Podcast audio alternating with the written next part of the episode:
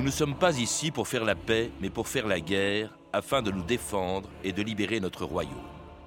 William Wallace à la bataille de Stirling, le onze septembre mille douze cent quatre-vingt-dix-sept.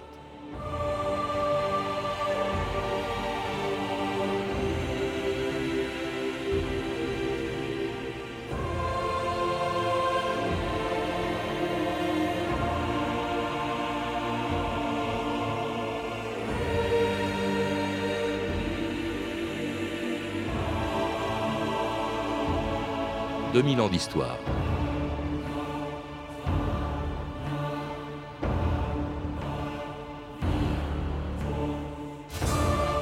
Le vingt-trois août mille trois cent cinq, à Londres, les Anglais étaient venus par milliers pour assister à l'exécution d'un homme qui avait infligé à leur armée une des défaites les plus humiliantes de leur histoire. Traîné nu à plat ventre dans les rues de la ville, attaché à la queue de deux chevaux, William Wallace fut éviscéré vivant avant que sa tête soit tranchée, planté sur une pique et exposé pendant plusieurs jours sur le pont de Londres, tandis que le reste de son corps, coupé en quatre, était envoyé aux quatre coins du royaume. Par ce supplice, il fallait briser définitivement la révolte des Écossais qu'il avait déclenchée huit ans plus tôt, lorsqu'en mai douze cent quatre-vingt-dix-sept, avec une poignée d'hommes, William Wallace avait attaqué et massacré la garnison anglaise qui occupait la petite ville écossaise de Lanark. Il n'avait épargné que quelques hommes pour que le roi d'Angleterre, Édouard Premier, sache que les Écossais se battraient jusqu'au bout pour leur indépendance. Je me nomme William Wallace. Nous vous laissons la vie sauve à tous. Rentrez en Angleterre et faites savoir que les filles d'Écosse et leurs fils ont cessé de vous appartenir et que le pays d'Écosse s'est libéré. En Écosse, des rebelles ont mis en déroute une de mes garnisons et massacré le noble seigneur. Je le sais. Ce Wallace est un brigand, rien de plus. Et comment régleriez-vous le sort de ce brigand ? Je le traiterai comme tout hors la loi en requérant du magistrat local qu'il l'arrête et le punisse selon ses crimes. Wallace a déjà coupé la gorge de votre magistrat et pris le contrôle de la ville. Je vais partir pour la France afin de garantir nos droits sur le continent et je vous charge d'éteindre ce foyer de rébellion. Ah, ce Wallace. Il n'a ni fief ni blason, mais quelle vaillance, quelle passion et quel charisme.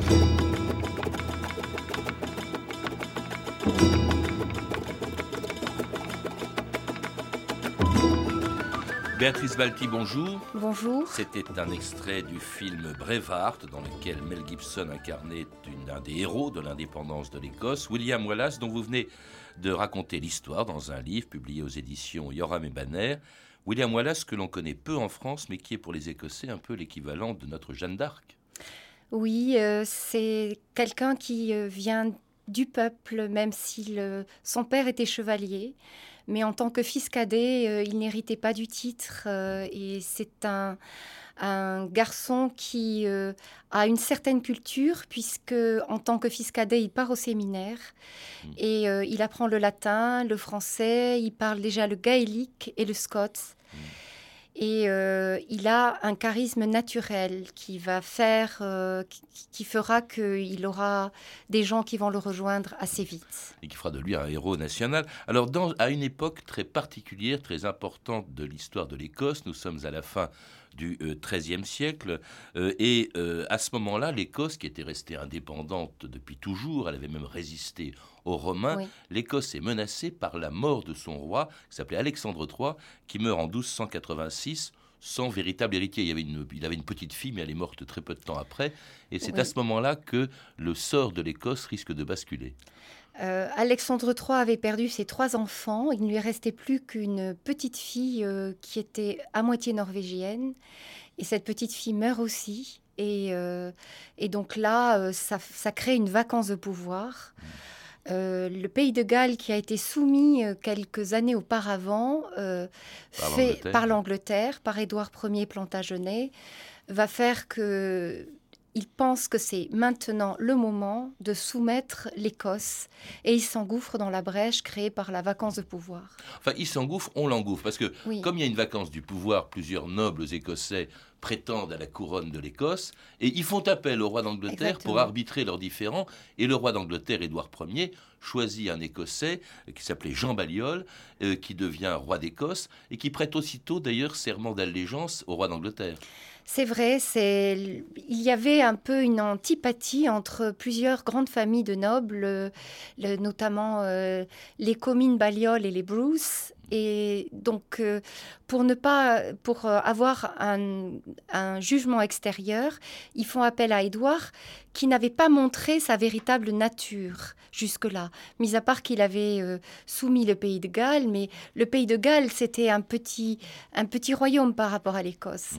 Et là, euh, il, il, il a le, un peu le masque fallacieux de l'impartialité. Et euh, il avait une première épouse qui était très, euh, qui avait un effet très modérateur sur lui, qui s'appelait Éléonore de Castille. Et donc, à partir de sa mort, il va un peu montrer sa vraie nature. Et, et ses ambitions. Alors, donc, l'Écosse devient vassale, par son roi Jean oui. Balliol, devient vassale de, de l'Angleterre. Mais aussitôt, l'Angleterre, qui se montre extrêmement ferme, brutale. Vous racontez, euh, Béatrice Balty, un massacre de la ville de Berwick oui. euh, qui se produit en douze cent quatre-vingt-quatorze, je crois. Oui, c'est ça. Et, et, et c'est qui est d'une violence inouïe. Presque toute la population est passée par les armes. Exactement. Il y a sur quinze mille habitants, c'était un port extrêmement prospère avec des confréries de flamands. Euh, c'était le Whitehall et le Redhall, euh, des confréries marchandes euh, typiques du Moyen-Âge. Et euh, il y aura douze mille personnes massacrées, jetés dans les puits ou dans la mer.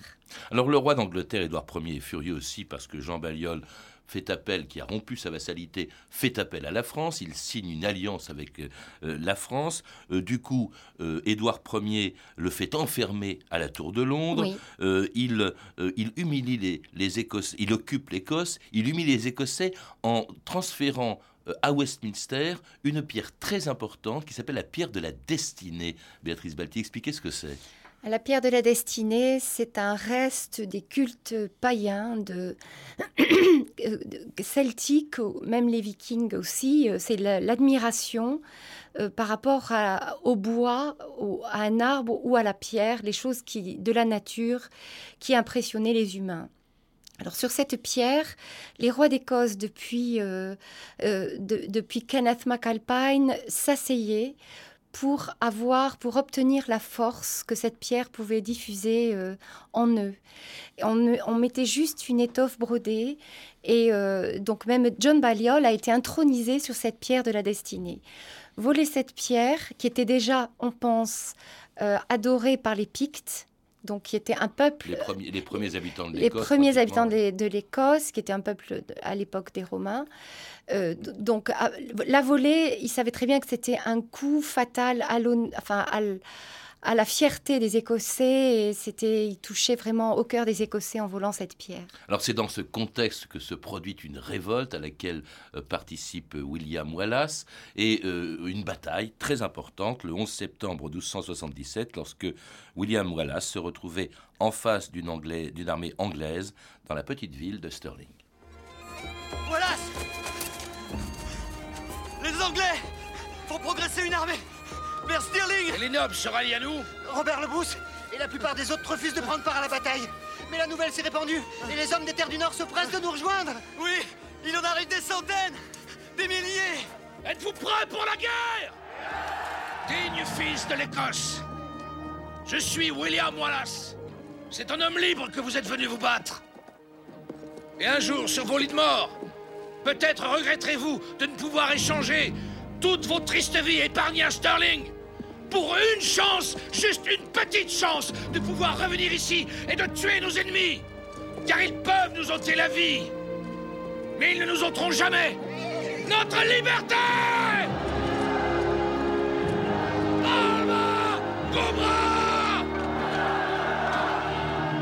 Et c'était un autre extrait du film Braveheart, La bataille de Stirling, qui, alors là, vraiment fait de Wallace un personnage très important. Jusque-là, c'était une espèce de chef de bande. Il avait attaqué, on l'avait vu, on l'a entendu, la ville de Lanark euh, quelque temps plus tôt. Et puis là, vraiment, il s'impose un peu à la tête d'une armée écossaise très inférieure en nombre à celle des Anglais. Comment expliquer cette victoire écossaise de Stirling, Béatrice Balty ? Alors, ils étaient environ euh, dix mille, et quand les Anglais étaient quarante mille, avec les archers gallois, euh, donc c'était, ils étaient euh, très supérieurs en nombre et en technique, puisqu'il y avait aussi la cavalerie lourde.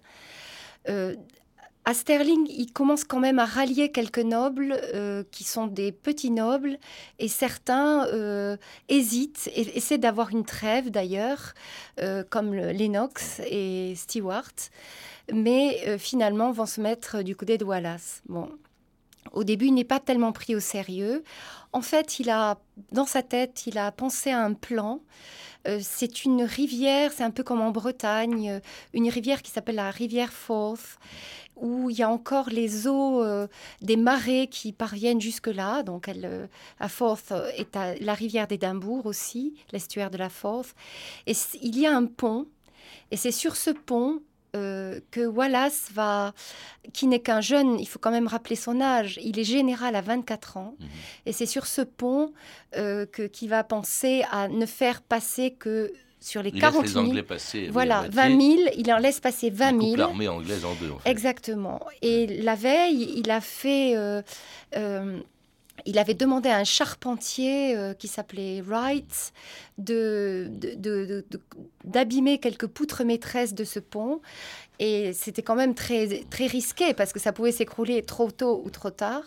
Mais en fait, bref, avec le poids de cette cavalerie lourde qui était la fierté d'Édouard Plantagenet, le pont s'écroule à vingt mille. L'armée anglaise est coupée en deux. vingt mille soldats sont donc hors de... ne, ne peuvent rien, plus rien faire. Et à partir de là, euh, bah, il, a, il est acquis à une technique de guérilla et avec ses... Voilà, avec... En, en tout cas, après ce moment-là, il incarne vraiment, oui. Il devient le héros national il, dès cette époque-là, après cette victoire qui est mmh. la sienne à Stirling. Euh, il l'indépendance, il incarne l'indépendance de tout un peuple. On dit souvent que c'est parce qu'il voulait venger son, sa femme, euh, qu'il a, finalement, avec laquelle il est resté marié très tôt et qui avait été assassinée par les Anglais. Oui, euh, c'était, ça, ça a été euh, tout un ensemble. Son père avait déjà été été tué par les Anglais. Ensuite, euh, donc, euh, il y avait eu Berwick. Et puis, sa femme, euh, tr- quelques mois auparavant, euh, sa femme donc, est tuée. Euh, et ils avaient eu une petite fille ensemble. Et c'était quelque chose pour lui. Euh, c'était vraiment... D'ailleurs, dans le film, là, je suis assez d'accord sur ce point. Elle est absolument charmante. Donc, euh, voilà. Et euh, y a, ça, ça ajoute à sa rage. À sa rage. Et là, pour cette bataille, là, il est euh, co-général avec un autre qui s'appelle Andrew de Moray et qui euh, vient de la région d'Inverness et qui a troupé et qui a pardon et qui a amené sa, ses troupes des Highlands. Co-général, et il devient très vite gardien du royaume d'Écosse, voilà. Et fait chevalier par un noble écossais, Robert the Bruce. Je te fais chevalier, Sir William Wallace. Sir William, au nom de Dieu, nous te nommons gardien et grand protecteur de l'Écosse. Et tes capitaines seront tes aides de camp. Lève-toi et fais-toi reconnaître. Quelqu'un sait-il quelle est sa politique ? Non, mais son autorité sur la rupture risque de tout déstabiliser. Le clan Balliol va se hâter de lui lécher les pieds, faisons de même. Nous avons battu les Anglais, mais ils n'en resteront pas là, parce qu'ils savent que vous êtes divisés. Vous êtes si préoccupés à vous chamailler pour les quelques miettes qu'Édouard vous jette de sa table, que vous en oubliez le droit que Dieu vous a donné d'être des hommes libres. Vous croyez que le peuple de notre Écosse n'existe que pour en ajouter à vos privilèges ? Je dis que vos privilèges n'existent que pour amener ce peuple à être libre. Et je vais tout faire pour qu'il le devienne.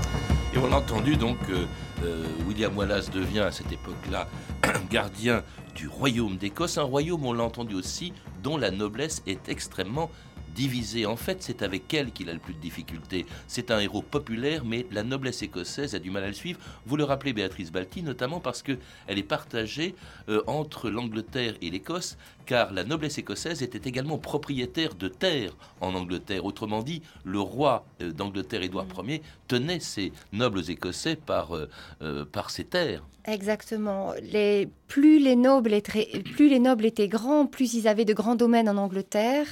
Euh, dès qu'il y avait un faux pas, on leur supprimait les domaines. Et puis, euh, il y avait la Tour de Londres pour euh, les récalcitrants. Donc, euh, c'est certain, ce qui explique un peu le côté fluctuant de la famille Bruce, euh, surtout du père de Robert the Bruce, qui avait l'âge de William Wallace. Une des personnalités les plus importantes d'Écosse. Voilà. Euh, et euh, cette, euh, on se rend compte. Et puis, il y avait une méfiance par rapport à ce fils de petit chevalier au départ. Quel était presque cet homme du peuple qui vient nous faire la leçon, euh, il y avait ça aussi. Ce petit homme du peuple, donc gardien du royaume oui. d'Écosse, il se comporte pendant très peu de temps, puisqu'on va le oui, voir, oui. il va très vite perdre ce titre, mais pendant très peu de temps comme un véritable souverain, en l'absence du roi d'Écosse, euh, oui. Jean, euh, Jean Balliol, qui est encore enfermé à la Tour de Londres à ce moment-là. Absolument. Donc là, maintenant, il sait que Édouard Premier Plantagenet va revenir, et donc euh, il, est, il organise... Euh, son armée, en... cette fois-ci, il veut quelque chose de plus juste que l'organisation féodale et il va s'inspirer euh, des, des armées antiques, donc en mettant décurions, centurions, et cetera, et en, et en créant aussi, euh, en reprenant des phalanges, Euh, des phalanges qui s'appelleront Schiltron. Oui, c'est-à-dire des soldats qui se regroupent voilà. les uns autour des autres avec des lances pour empêcher les charges de cavalerie de, de, des Anglais. Exactement, c'était des choses... C'était deux mille soldats, c'était quand même...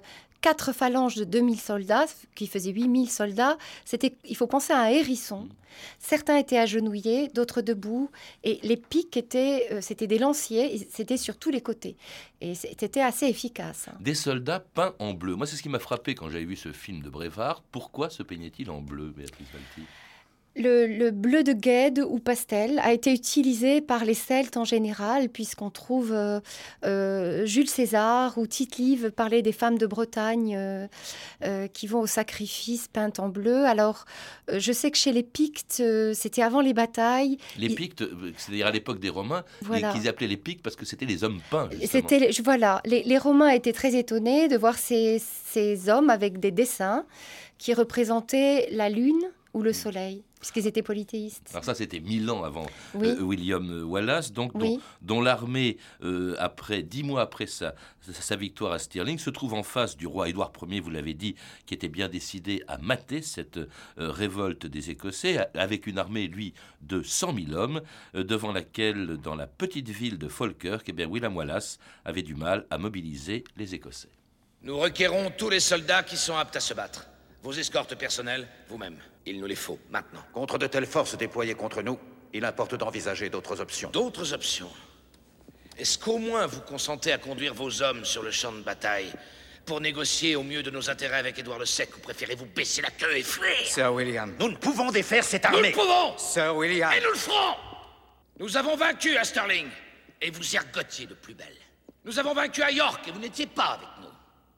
Si vous refusez de vous battre aujourd'hui, alors je dis que vous êtes des lâches.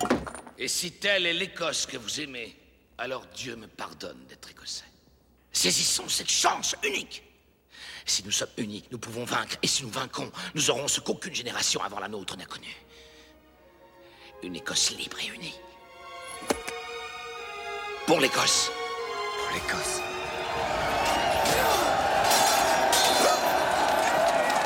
Et c'était la bataille de Falkirk, le vingt-deux juillet mille deux cent quatre-vingt-dix-huit, dix mois après la victoire de Stirling, une défaite, une déroute des, des Écossais de William Wallace, Béatrice Balty. Ah oui, ça a, été, euh, ça a été, euh, malgré un plan qui, qui avait été bien, bien mis sur pied, mais le, le, l'exploit de Stirling n'a pas pu se reproduire.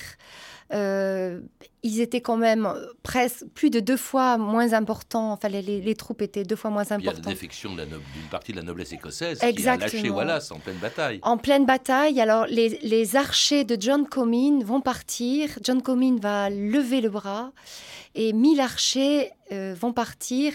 Alors, il est vrai que les arcs simples devant les arcs longs... Alors oui, vous rappelez une chose, c'est que les fameuses phalanges, hein, ou les Schiltron, oui, c'est des, oui. des, des, des Écossais euh, qui étaient comme des hérissons, ils ont été décimés par des arcs anglais qui étaient très longs, qui avaient une portée considérable et qui ont ravagé les rangs des Écossais. Ils ont tenu euh, un peu plus longtemps, euh, mais euh, progressivement, il a commencé à y avoir des trous dans les Schiltron. Mmh. Et euh, donc, euh, bah après, une fois que le Schiltron était... Il fallait plus, il n'y avait plus qu'une solution, c'était fuir. Voilà, c'est le dernier à quitter le champ de bataille. Il a le, le cœur brisé parce que son armée est par terre, quoi. Et, euh... Et alors, on le retrouve, euh, on sait peu de choses hein, sur cette période de sa vie, euh, dans les cinq ans qui suivent. On va le retrouver... Euh, en France, il va se réfugier auprès de Philippe Le Bel, qui est encore, en théorie, même s'il n'a absolument jamais aidé les Écossais, l'allié de l'Écosse. Or, à ce moment, au moment où William Wallace se retrouve en France, Philippe Le Bel, le roi de France, est en train de négocier la paix avec l'Angleterre, avec Édouard Premier. Voilà. Euh... Juste après Falkirk, Falkirk, il est resté un petit moment dans les bois, euh, un peu désœuvré, avec euh, quelques centaines de partisans. Ça rappelait son époque du départ. Euh. Et puis après, un évêque qui s'appelait William de Lamberton, à qui il avait donné la, la paroisse de Saint Andrews, euh, va lui trouver un, un, une, disons, un poste. Enfin, pour servir de diplomate, pour, pour défendre les intérêts de l'Écosse auprès du pape et auprès de la France. Ce, il n'a pas du tout de chance parce que c'est au moment où c'est les deux alliés de l'Écosse, le pape et Philippe le Bel, vont se disputer. Et en plus, Philippe le Bel, qui était sur le point de faire la guerre en Angleterre euh, dix-huit mois plus tôt, euh, va se mettre... Euh, tout à coup à, à organiser des alliances en, en, parce qu'un accord a été trouvé sur la Guyenne anglaise et donc la demi-sœur de Philippe le Bel épouse Édouard Premier Plantagenet. Donc euh, euh, il y a quarante-quatre ans d'écart, à l'époque ça posait pas de problème, et ensuite il promet euh, sa fille au jeune Édouard Deux d'Angleterre. Ils ont une Sa dizaine... fille Isabelle de France, oui, qui, Isabelle qui de sera France. Plus tard reine d'Angleterre, exactement, justement, exactement. Puisque Édouard Deux va, voilà. va régner. Autrement dit, d'ailleurs, il se retrouve finalement pratiquement tout seul à ce moment-là, oui. euh, lâché par tout le monde. Il rentre en Angleterre et là, il est capturé par les Anglais. Voilà, il passe, Trahi, il est, voilà, il passe à nouveau quelques, quelques temps dans les bois. Euh, il y a bien quelques petites batailles tentées, à Peebles et Halfrew, euh, et cetera. Mais euh, un, il, euh, il reçoit un courrier de Robert the Bruce qui lui donne rendez-vous près de Glasgow, à, dans un lieu-dit qui s'appelle Rob Royston. Et à cet endroit-là, euh, euh, William Wallace est avec une amie euh, qui s'appelle Mary. Et euh, il a euh, son meilleur ami, William McCurley, qui l'a suivi depuis le début de son combat. Et il y a un écuyer qui, euh, qui s'occupe de ses armes, et cetera. Et cet écuyer-là va le trahir. Mmh. Euh, donc euh, voilà, c'est... Il est trahi et puis donc envoyé par le roi Édouard Premier euh, d'Angleterre, qui s'est arrangé avec une partie de la noblesse euh, écossaise, oui, mais oui. qui en veut énormément euh, à, à William Wallace. Donc euh, Édouard Premier le fait envoyer euh, à Londres, où en mille trois cent cinq, William Wallace est accusé de haute trahison.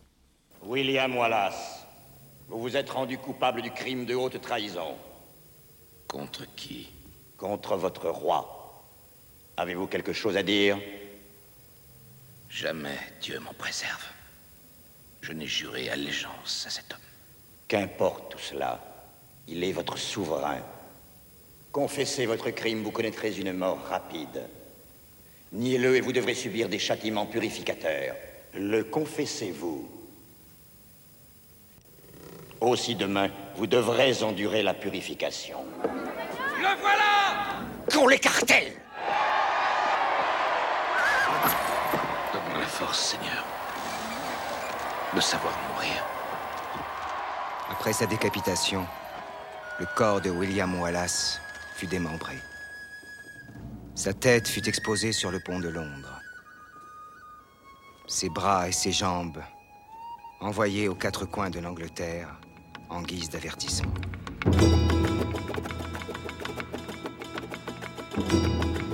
Et c'était le vingt-trois août mille trois cent cinq à Londres, la mort de William Wallace, une mort atroce, délibérément atroce, Béatrice Balty. C'était la, la pire mort qui soit, parce qu'il fallait, euh, euh, après l'humiliation de l'avoir traîné la tête, euh, la tête contre le sol pendant six kilomètres, pour qu'on lui jette des excréments, des ordures dessus. Donc là, il est, euh, on le pend en mo- à moitié. Ça, c'était euh, quelque chose que j'ai découvert. En...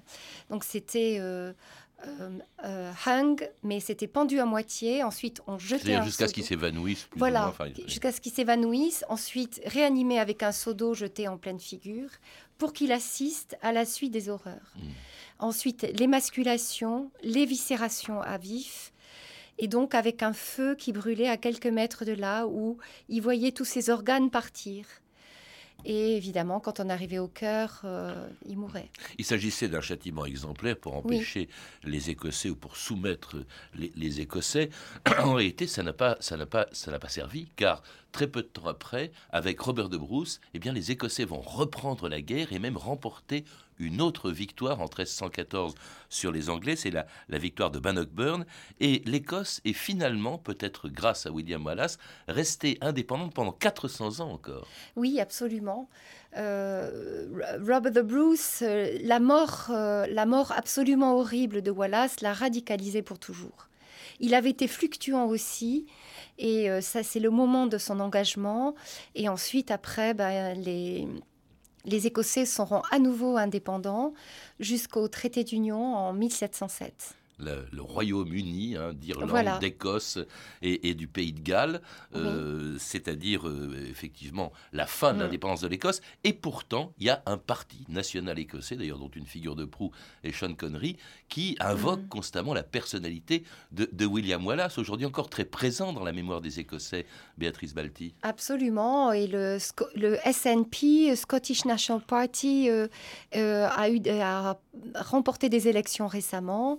Euh, c'est, bon, pour les Écossais, euh, disons que c'est une tendance de centre-gauche. Ils voudraient, ils sont européens, mais euh, ils voudraient être un petit pays. Euh, c'est, c'est, là, c'est ce qui les, ce qui les, les, les, les sépare de, d'autres Écossais qui ne sont que pour l'autonomie. Et alors, ils ont quand même obtenu des Anglais qu'ils restituent cette fameuse pierre oui, de oui. la destinée qui oui. a été ramenée en Écosse en dix-neuf cent quatre-vingt-seize. Il y a eu un référendum sur la dévolution, c'est-à-dire oui. l'autonomie au fond de l'Écosse voilà. qui maintenant a un parlement. Ce, ce combat de William Wallace, au fond, a servi à quelque chose, même très longtemps après. Exactement. Euh, il y a euh, maintenant vraiment une fierté d'être Être écossais et, euh, et euh, je pense, enfin, on le ressent en discutant avec les gens, on le ressent euh, chaque fois. Il y a vraiment une spécificité écossaise euh, et, et voilà. Donc, euh, mais toujours pas d'indépendance. Non, mais des élections sont prévues. Mmh, très voilà, prochainement. Très prochainement.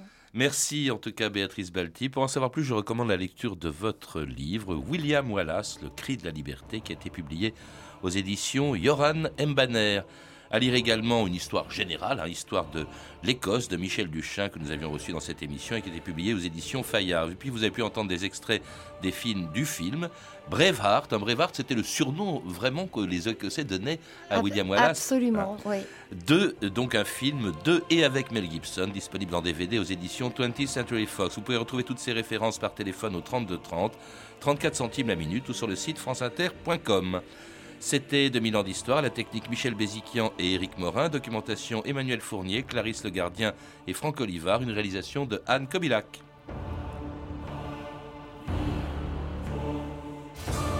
Demain, dans deux mille ans d'histoire, Boris Vian, cinquante ans après sa mort. C'est l'occasion aussi euh, sur Arte, donc, de consacrer une soirée spéciale à partir de vingt heures quarante-cinq ce soir à Boris Vian.